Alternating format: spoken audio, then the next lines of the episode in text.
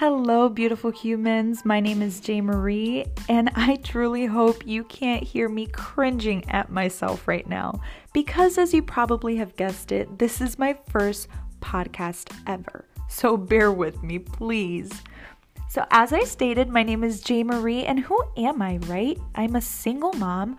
I work full time in the criminal justice system and I am a business owner.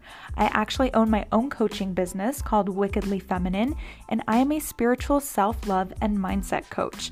So, if spirituality, woman empowerment, self love, wine, and a good time and girl talk piques your interest, make sure that you follow along with me in this journey. I can't wait to see what unfolds, and I am just so excited to engage with you guys. Wishing you all positive abundance. Until next time.